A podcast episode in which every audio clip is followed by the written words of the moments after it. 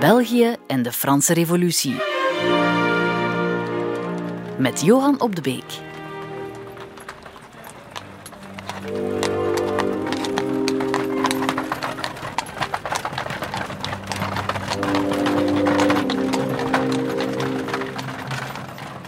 Het is zaterdag 18 juli 1789. Waar bevinden wij ons? In het stadje Bergen, u weet wel, Mons in, eh, in Henegouwen, waar we uh, een, een, een, groep uh, plaatselijke burgers en zo en notabelen zich verzamelen voor het Hôtel de la Couronne, want daar is een stoet gestopt van koetsen. koetsen die ze nog niet zo vaak gezien hebben daar in Bergen. En laat ons wel wezen, dat, dat was een gat. Hè. deze koetsen met witte paarden, zes witte paarden getrokken, pluimen en fraaie gouden insignes, wapenschilden. Dit is geen gewoon volk wat zich daar plotseling ophoudt in, in bergen. En, en ze stappen uit, want ze moeten onderdak hebben. En wie daaruit die koetsen ja, stappen kunnen we niet zeggen, want ze tuimelen bijna naar buiten. Ze hebben 30 uur gereden. Gestopt natuurlijk om te wisselen van paarden, maar ze hebben haast. Ze hebben haast, want uh, kijk eens naar die datum, 18 juli. Wel, dat is vier dagen na de val van de Bastille in, uh, in Parijs. En dit zijn de eerste van een heel lange reeks uh, ja, adellijke uh, vluchtelingen. We kunnen het niet anders zeggen. Die eieren voor hun geld kiezen. De slimste van allemaal, want er zijn er een heel pak die gaan blijven en die de, de zaken aanzien. Maar hier hebben we het over. Ja, dat zijn dus niet de minste. De prins de Condé met zijn dochter. De hertog de Bourbon, de hertog d'Anguien en, en zelfs de hertog d'Artois. Het knapste lid van de koninklijke familie. Een vermakelijke rokkenjager ook. Hij zal dan ook koning worden veel later. Uh, allemaal in prachtige kostumering. Ja, tuimelen ze daaruit hun koetsen. Dit, dit is de fine fleur hè, van, het, uh, van Versailles. Dit zijn de, de toppers. Uh, ze hebben de koning in de steek gelaten, daar komt het op neer. En, en die komen daar aan in, in Bergen. En je, kan het je zo al voorstellen, die uh, goudbrokaten mantels en die, die, die prachtige hoeden verschijnen daar ten tonele. Hier en daar ziet je natuurlijk wel rode bezweten kopjes en een, hier en daar een, een scheefgezakte pruik.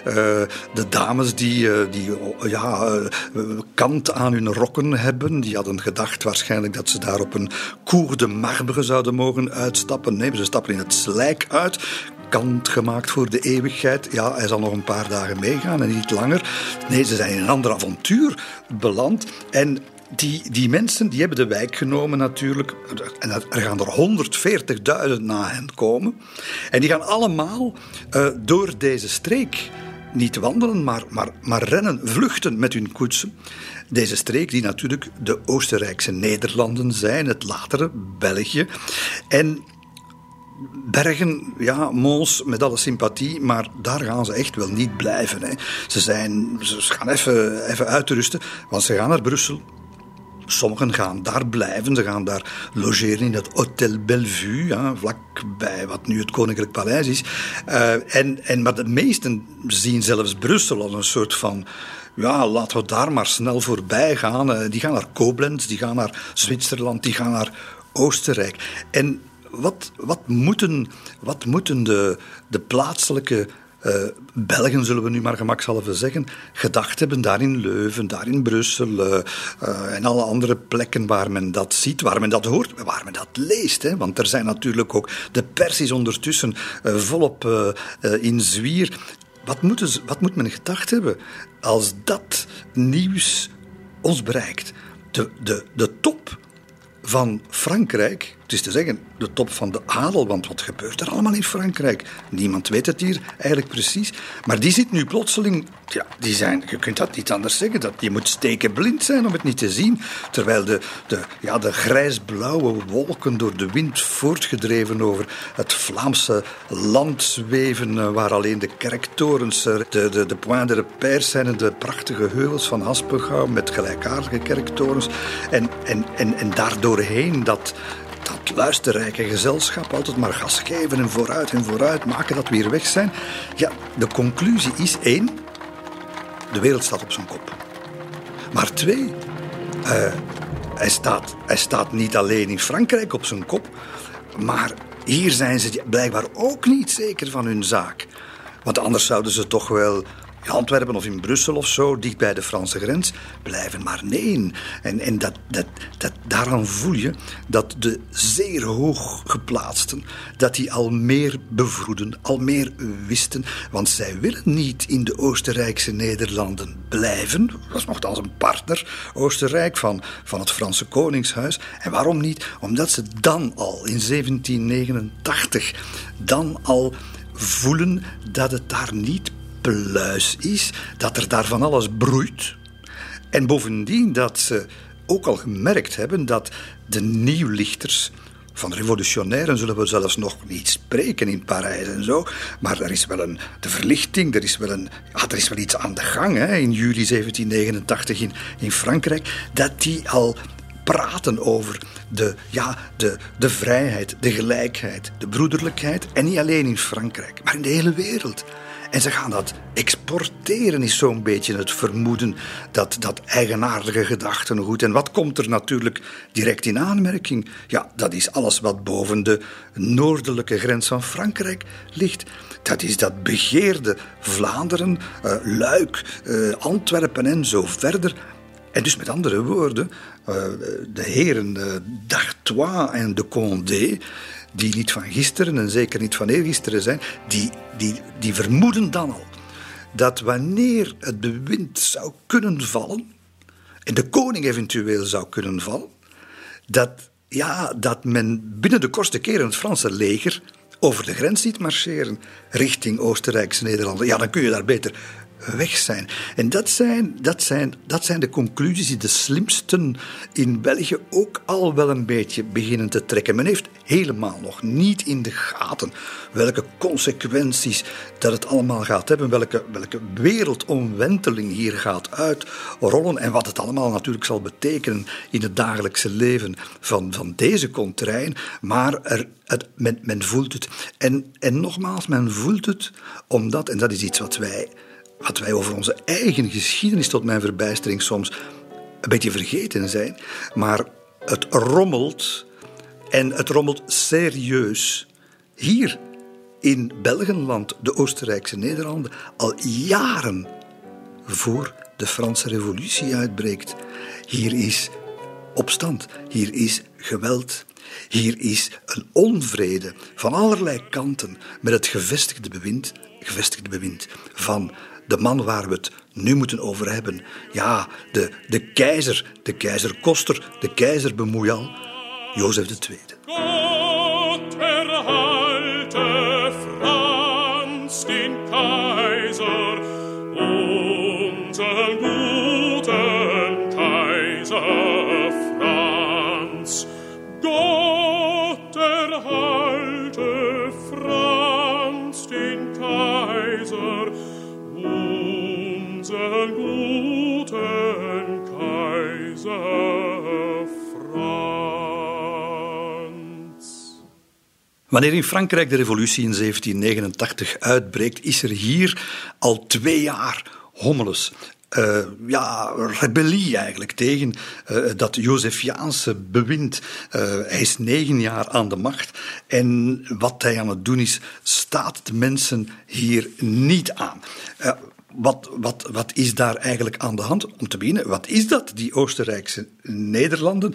Wel, het is zo ongeveer in 1715 geweest dat de Spaanse overheersing is overgegaan door, ja, door allerlei veranderingen, herschikkingen in het Europese machtsevenwicht.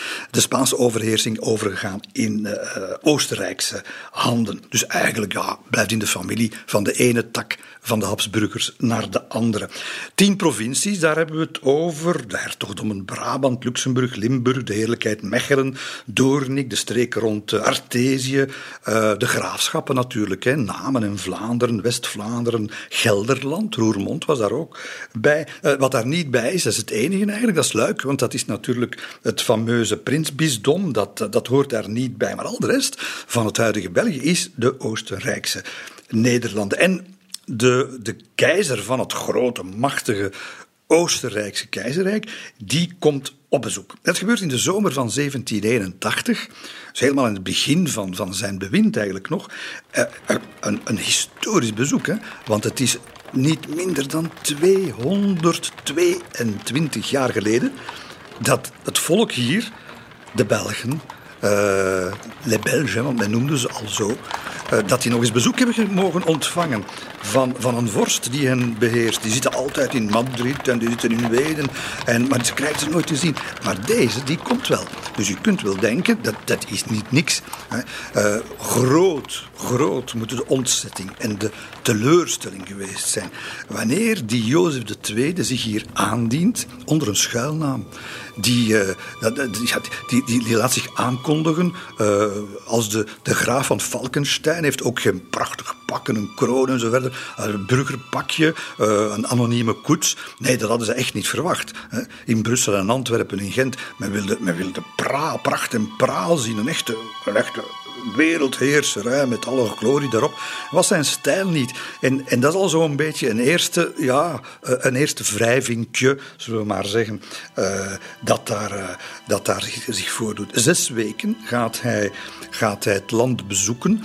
Uh, weet in die tijd de wegen, ja, dat is, dat is een, een, complete catastrofe. Enfin, moet zeggen, Voltaire heeft ons dat beschreven. Voltaire was nog, was nog mild hè, voor het Belgische wegennet.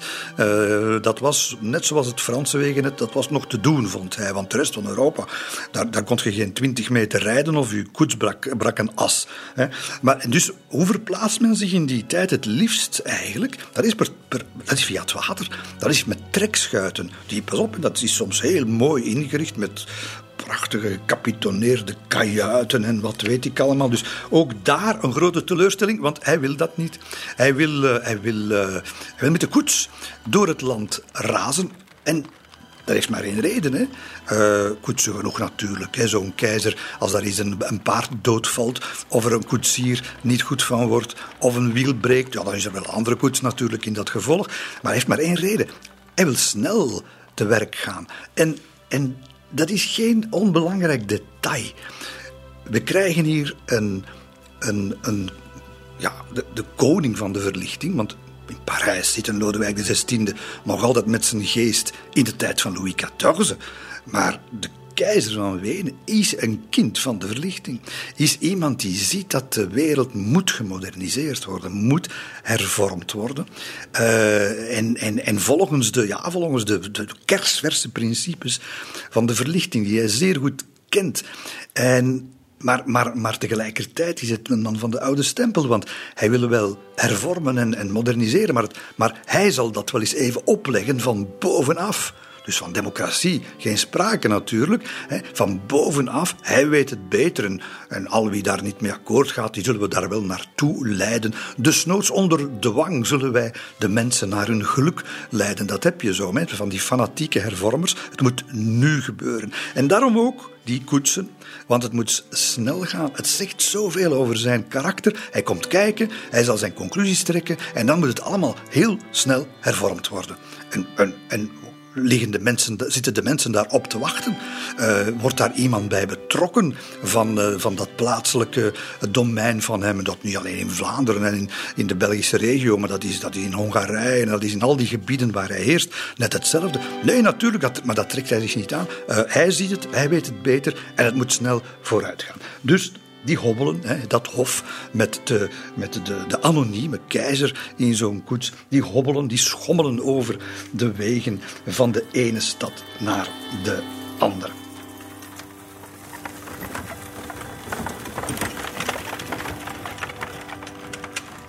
Brussel, daar komt hij, daar komt hij natuurlijk naartoe. Want dat is een stad van 75.000 mensen, inwoners. Hè. Zes keer minder dan Parijs, kan wel tellen. Maar het is wel het economische epicentrum van de Oostenrijkse Nederlanden. Gent is eigenlijk nog belangrijker wat dat betreft. Maar Brussel heeft natuurlijk het grote voordeel dat het la capitale is. Dat het het onbetwistbare bestuurlijke en, en, en politieke brandpunt is.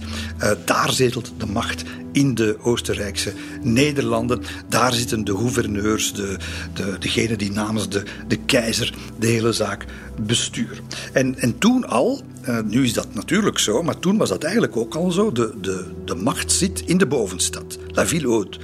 In de, de regeringsgebouwen zitten allemaal in de, in de bovenstad.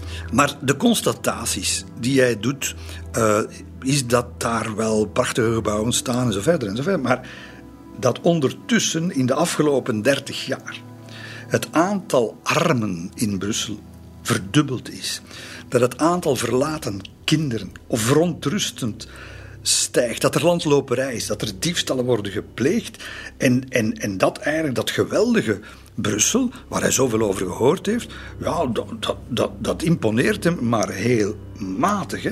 En dan gaat hij naar Leuven. En wat hij daar ziet in Leuven, ja, dat, daar, hadden we, daar hadden we geweldige verhalen over gehoord hè, in Wenen. Intellectuelen, geestelijken, uh, bierbrouwers ook wel. Maar, maar Och, arme, oh god zeg. Uh, ja, je, je, je kan er bier drinken, hè, dat verhalen de Hollandse passanten vooral. Hè. Maar wat hij daar vooral ziet, is dat er daar en dat was in Mechelen ook zo, daar is ook geweest, uh, daar lopen op straat, je ziet daar niemand, maar daar lopen op straat eigenlijk tien keer meer nonnen en pastoors en monniken en kapelanen allerhande dan gewone mensen. Wat is met dat nu, zegt hij, een, een overtal aan geestelijkheid. En dat, dat, dat, dat zint hem niet. Hè. Die kerk, wat, wat, wat, wat vreten die eigenlijk allemaal uit? Welke meerwaarde hebben die nu eigenlijk te bieden buiten geestelijke zorg? Onttrekken die gewoon ja, kapitalen aan het economische verkeer. Want die abdijen die zijn groot en rijk. Eh, bedelmonniken bij de vleet. Maar, maar het brengt niks bij en dat, dat steekt. En dan wordt het nog erger. Want hij gaat, uh, hij gaat naar, het, uh, ja, naar wat ooit, hè, ooit de, ja, de gouden tijden doet herleven. Een beetje wat ooit toch wel het centrum was van handel en wandel in, uh, in dit gebied Antwerpen. Antwerpen. En hij is daar een twee, drietal dagen te gast, van 18 juni tot, tot uh, 20, 21 juni zo. En, en Jozef II gaat in de Antwerpse straten en op de Antwerpse pleinen vaststellen wat al zoveel andere reizigers in die tijd voor hem hadden gezien. Een ongelooflijk contrast tussen grootsheid, reputatie en de realiteit van het verval. Lof voor de brede straten, maar er zijn er maar een paar. Hè? De grote meer, ja, uh, grote ogen, de bekken vallen open voor Rubens, voor de prachtige gebouwen daar. Maar de beursvloer, daar is het stil daar liggen de muizen dood op hun rug. En, en, en het, is, het is een Engelse reiziger, Bernie. Veel van wat we weten uit die tijd komt van reizigers die dat beschrijven. Die ziet een verband tussen de Antwerpse beurs op dat moment en het Colosseum te Rome. Prachtig gebouw, maar ook even mooi als nutteloos. En ja, dat, zelfs het centrum. Het centrum ligt er compleet verlaten bij. Als Jozef II daar, daar is, ja, dan ziet hij gewoon met eigen ogen dat het, het gras piekt gewoon van tussen de straatstenen. De, de, de, een slappe mentaliteit vindt hij daar ook terug. Een, mentaliteit dat het, het koopmanschap, waar Antwerpen zo berucht en beroemd om was, is verdwenen. Buitenlandse, uh, buitenlandse bezoekers die schrijven dat ook. Die zijn, die zijn totaal niet onder de indruk van de, van de geroemde Antwerpse handelsgeest. Ondermaats zijn ze daar. Geen schim van wat ze ooit geweest zijn. En dat schrijft bijvoorbeeld Damien de Gomicourt, een schrijver en journalist uit Amiens. Ik merk bij de handelaars niets van die gedrevenheid die ik bij de Brusselaars en de Leuvenaars kon ondervinden. De winkeliers houden hun zaakjes hier draaiende met een verbazingwekkende gelatenheid. Van de Antwerpenaar wordt gezegd dat hij slechts in actie komt als er geld te verdienen valt. Dat wie ook tracht hem in beweging te krijgen, daarin pas slaagt als hij hem een vast salaris aanbiedt. En toch heb ik nooit een meer apathisch en inactief mens ontmoet dan een Antwerpse ondernemer. L'Anversois is van nature timide. Hij moet altijd zekerheid hebben. En om hem te doen deelnemen aan een grote onderneming, moet men hem zwart op wit bewijzen dat hij er baat bij zal hebben. Wat die Damien de Gomicourt ziet, dat, nou, dat ziet Jozef II ook natuurlijk. Hè. En, en, en hij en baron van Polnitz, dat is een Duitser, die zijn niet mal zo in hun oordeel, want wat, wat ze constateren is dat er tegelijkertijd, dus, dus kommer en kwel en verval en zo, ja, maar tegelijkertijd zijn er ook nog altijd steenrijke families in Antwerpen, die zich vertonen in, in ja, ze komen ze tegen hè, op de recepties en ontvangsten, zijden en met kantgevoerde kostuums en hun, hun, hun, hun vrouwen gaan gekleed als prinsessen, zegt die van Polnitz. En in Brussel hetzelfde. Maar wat, wat is dan de conclusie die ze daaruit trekken? Er is dus geld, geld met hopen, zeker in Brussel echte fortuinen, maar maar ze beleggen die verkeerd. Ze beleggen die niet in de handel waar dat geld zou moeten inzitten. In de overzeese handel. Tussen haakjes, het zal nog tot de tijd van Leopold II duren in België voor ze daar in deze streken echt mee aan de slag gaan. Nee, ze beleggen dat geld in grondbezit. Alsmaar meer gronden. Ja, maar de wereld draait niet meer op grondbezit. De wereld draait op waren, op koloniale waren, op industrie, op nijverheid die begint te ontluiken. En daar is men, zijn er niet mee bezig. Want, want dat zou wel eens zou verlies kunnen opleveren. En onzekerheid schrikt hen af, die rijke mensen in, uh, in de Oostenrijkse Nederlanden. En dat is het grootste probleem. In Brussel, in Antwerpen. Het is niet het gebrek aan geld, aan kapitaal. Maar het is een, een, een, een schrijnend gebrek aan ondernemers mentaliteit. En dat is wat, wat Jozef II serieus zorgen baart. De man die zijn land, die zijn rijk naar de, naar de toekomst wil brengen.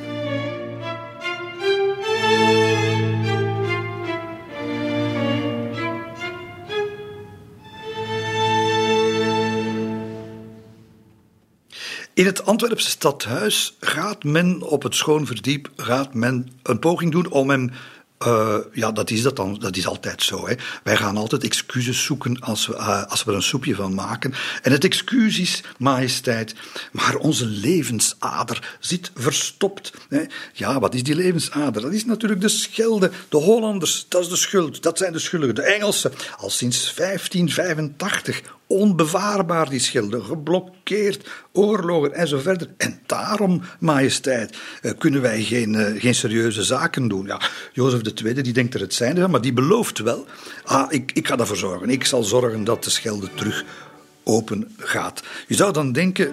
Uh, ja, dat leidt tot een onverhoopt enthousiasme overal in het land. Niks van. Want waar zijn ze nu plotseling boos op, hè? In Brugge. In Brugge, want daar, daar is ook een haven. En die draait wel goed. En als ze dus horen dat het staatshoofd, de Antwerpse haven, gaat. Je ziet wat een kleine, klein burgerlijke mentaliteit het allemaal is. Hoe kleintjes men denkt. Hè? Bruggelingen zijn kwaad, kleinschalig, eigen belang. En, en ook dat is weer zo'n indruk die een verwoestend effect gaat hebben op het idee dat Jozef II zich maakt van zijn Nederlanden. Het is er allemaal gezellig, hij loopt wel eens mee in een processie, er, wordt, er wordt goed gegeten en gelachen, maar, maar, maar ze bakken er niks van, de inwoners van zijn Oostenrijkse Nederlanden. En, en, en dat maar ook zijn principes over hoe een maatschappij moet draaien, weerhoudt hem ervan om iets van het grootste belang, politieke belang, te doen. En dat is wat, wat elke heerser over de, de Nederlanden uh, in het verleden, in de voorbije eeuwen, altijd heeft gedaan. En dat is de, de, een eed van trouw zweren aan ja, het is het, basischarter van de streek, van hoe uh, alles geregeld wordt in, in onze streek. En dat is de blijde inkomst. Blijde inkomst is eigenlijk een, dat wordt altijd voorgesteld als een soort van uh, vrijheidscharter en een onafhankelijkheidsgarantie van de streek. Eigenlijk is dat gewoon een heel platvoerse belangenbehartiging van wie dan op dat moment de economische macht in handen heeft. Meer is dat niet. En, en de keizer, wat doet hij? Die zes weken lang gaat men hem proberen ertoe te bewegen, die blijde inkomst, om daar iets over te zeggen, eet van trouw, en, en hij vertikt het. Hij doet het niet. En hij omzeilt die eetaflegging. En dat is iets wat, wat heel veel machthebbers in, in de streek uh, verdacht vinden, waar ze, waar ze bang van zijn. En wat bij hen het idee begint te doen rijpen van met deze man, met deze man gaan we last krijgen. Sterker nog, misschien moeten we er ook mee afrekenen.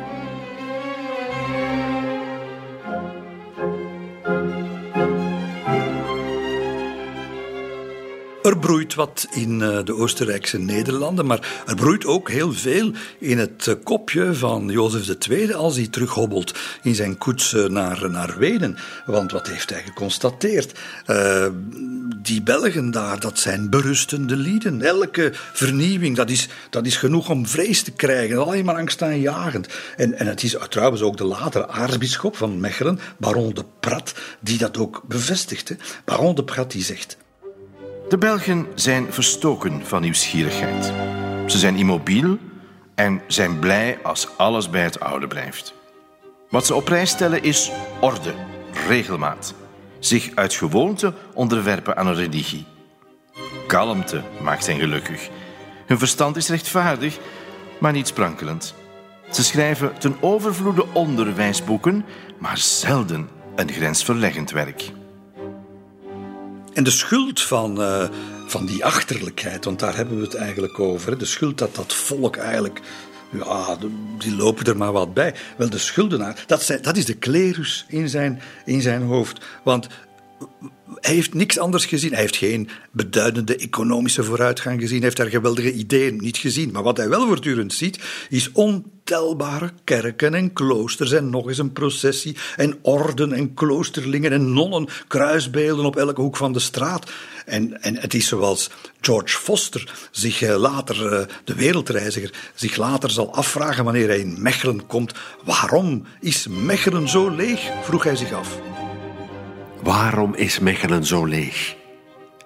Omdat een vijfde van de bevolking geestelijken zijn, die allemaal op de kosten van de bevolking leven en iedere economische beweging tot stilstand doen komen.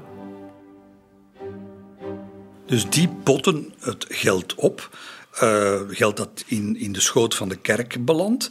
Uh, die hebben al politieke privileges, fiscale privileges. Die zitten in het bestuur. Niks te, is nog veel erger dan in Frankrijk. De, de, de prelaten die, die zitten gewoon in, het, in, het, in de stadsbesturen, in de provinciebesturen. En, en dan ga je nog eens uh, ja, het ene uh, na het andere verdwijnt allemaal in, in, in hun zakken. Hè.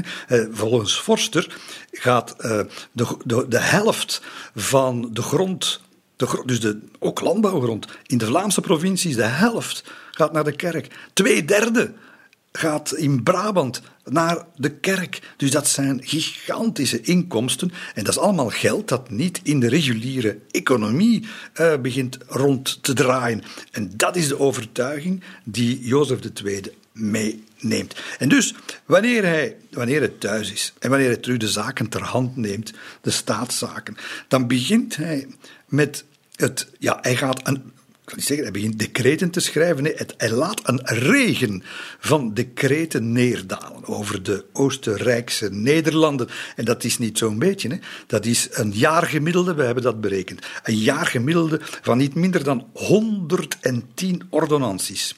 Het gaat allemaal over, over wat er moet veranderen. Dus dat is een, een regelneef, uh, iets ongelooflijks kunt helemaal niet zeggen dat hij tegen de godsdienst was, want het is zijn overtuiging dat zonder religie eh, een staat niet kan bestaan. Maar met die Zuid-Nederlandse katholieke kerk, daar heeft, hij het, daar heeft hij het moeilijk mee. Met die totale vermenging van de kerk en de staat in de periode van de verlichting, daar heeft hij het moeilijk mee.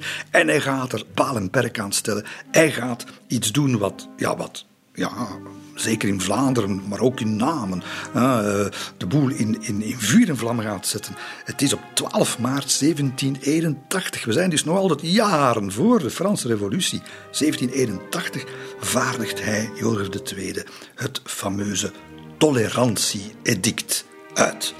En daarmee wordt voor het eerst de godsdienstvrijheid in de Belgische regio van kracht. Het zijn niet de Fransen die dat hebben gedaan. Nee, het is Jozef II.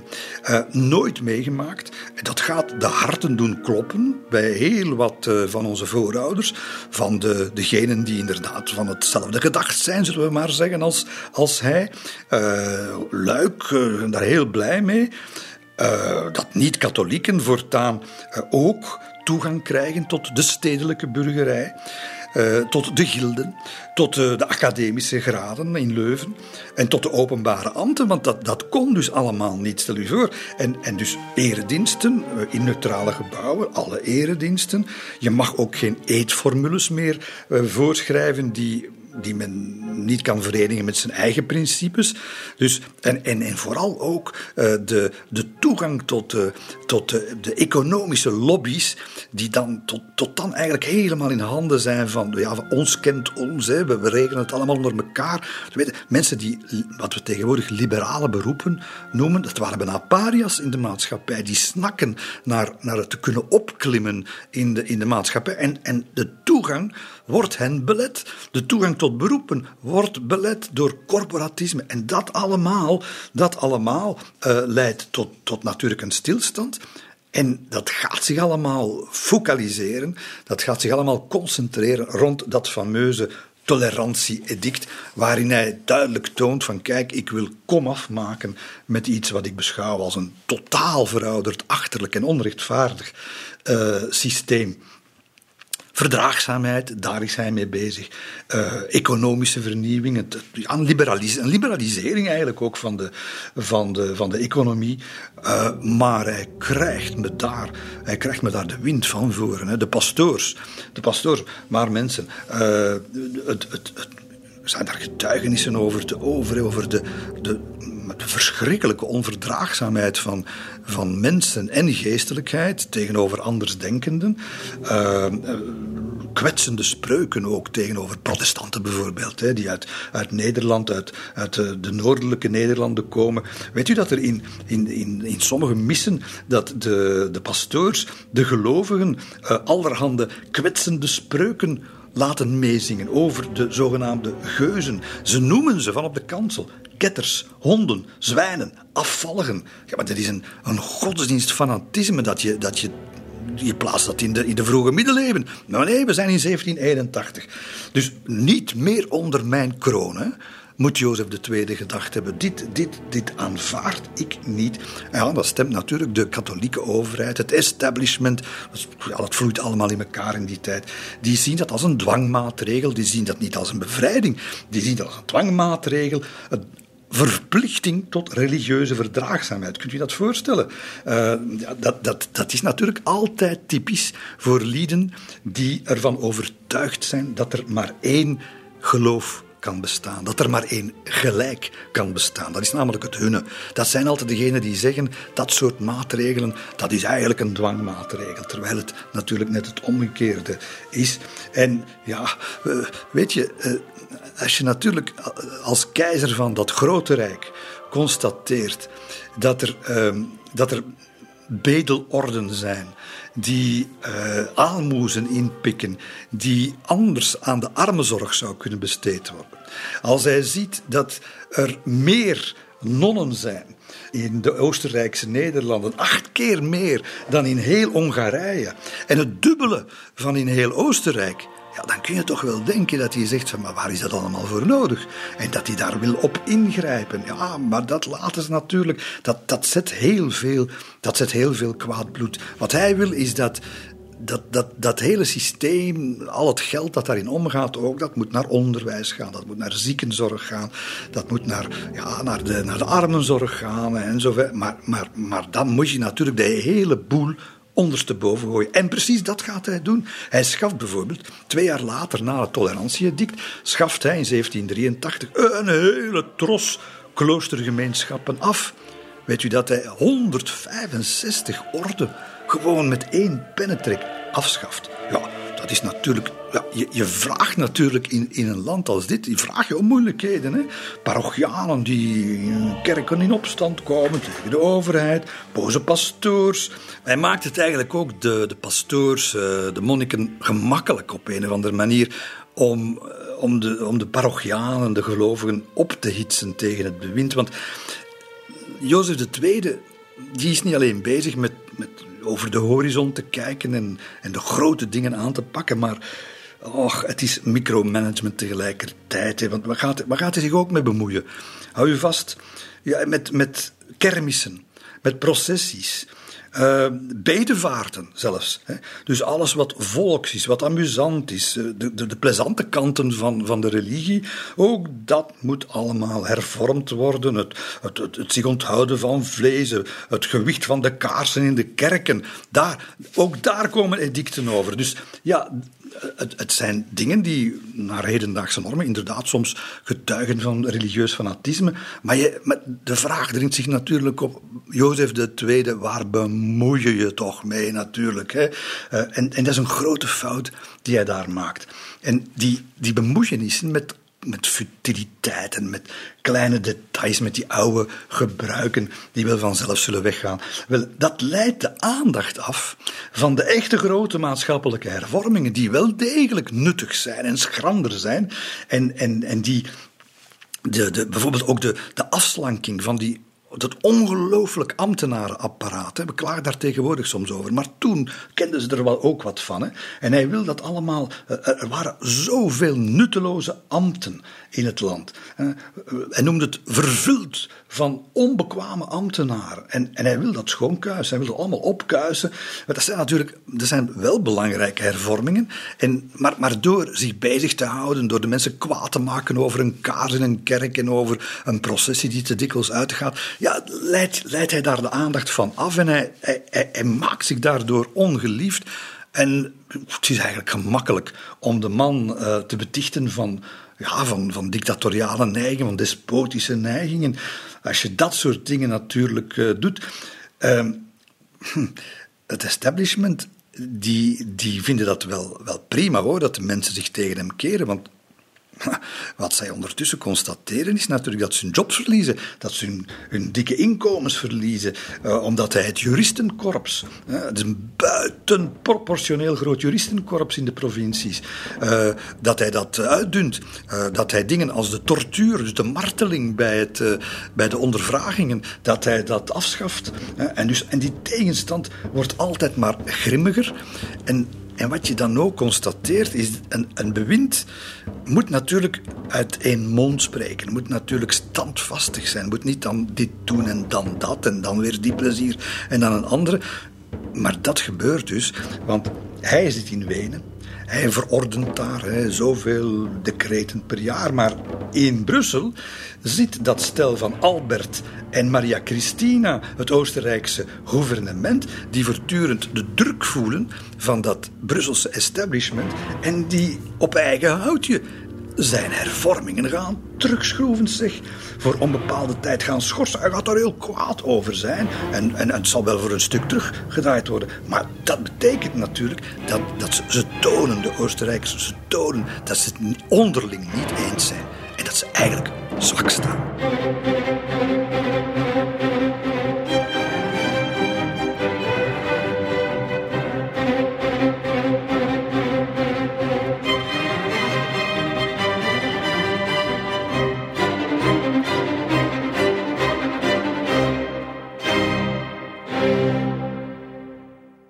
Als het eh, keizerlijke gezag zichzelf op zulke overtuigende manier in de voet schiet, ja, dan, dan kan het natuurlijk geen verwondering baren dat, uh, dat het volk daarop reageert. En uh, we zijn zo vijf, zes, zeven jaar ver in, in al dat gedoe. 1787 eh, begint het. Eh, misgangers die, die luidop in de kerk eh, de, de, de Heer aanroepen en, en smeken dat hij een einde stelt aan de Josefiaanse hellegang. Bendes uh, die s'nachts op pad gaan om de, al de kentekens van de, van de keizer in de stad, in Antwerpen, Brussel, Gent, te vernietigen.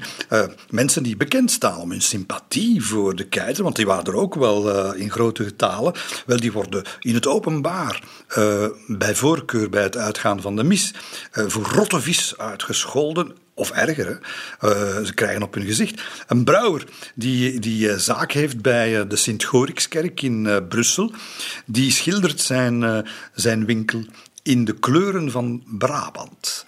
En dat is geel, rood en zwart.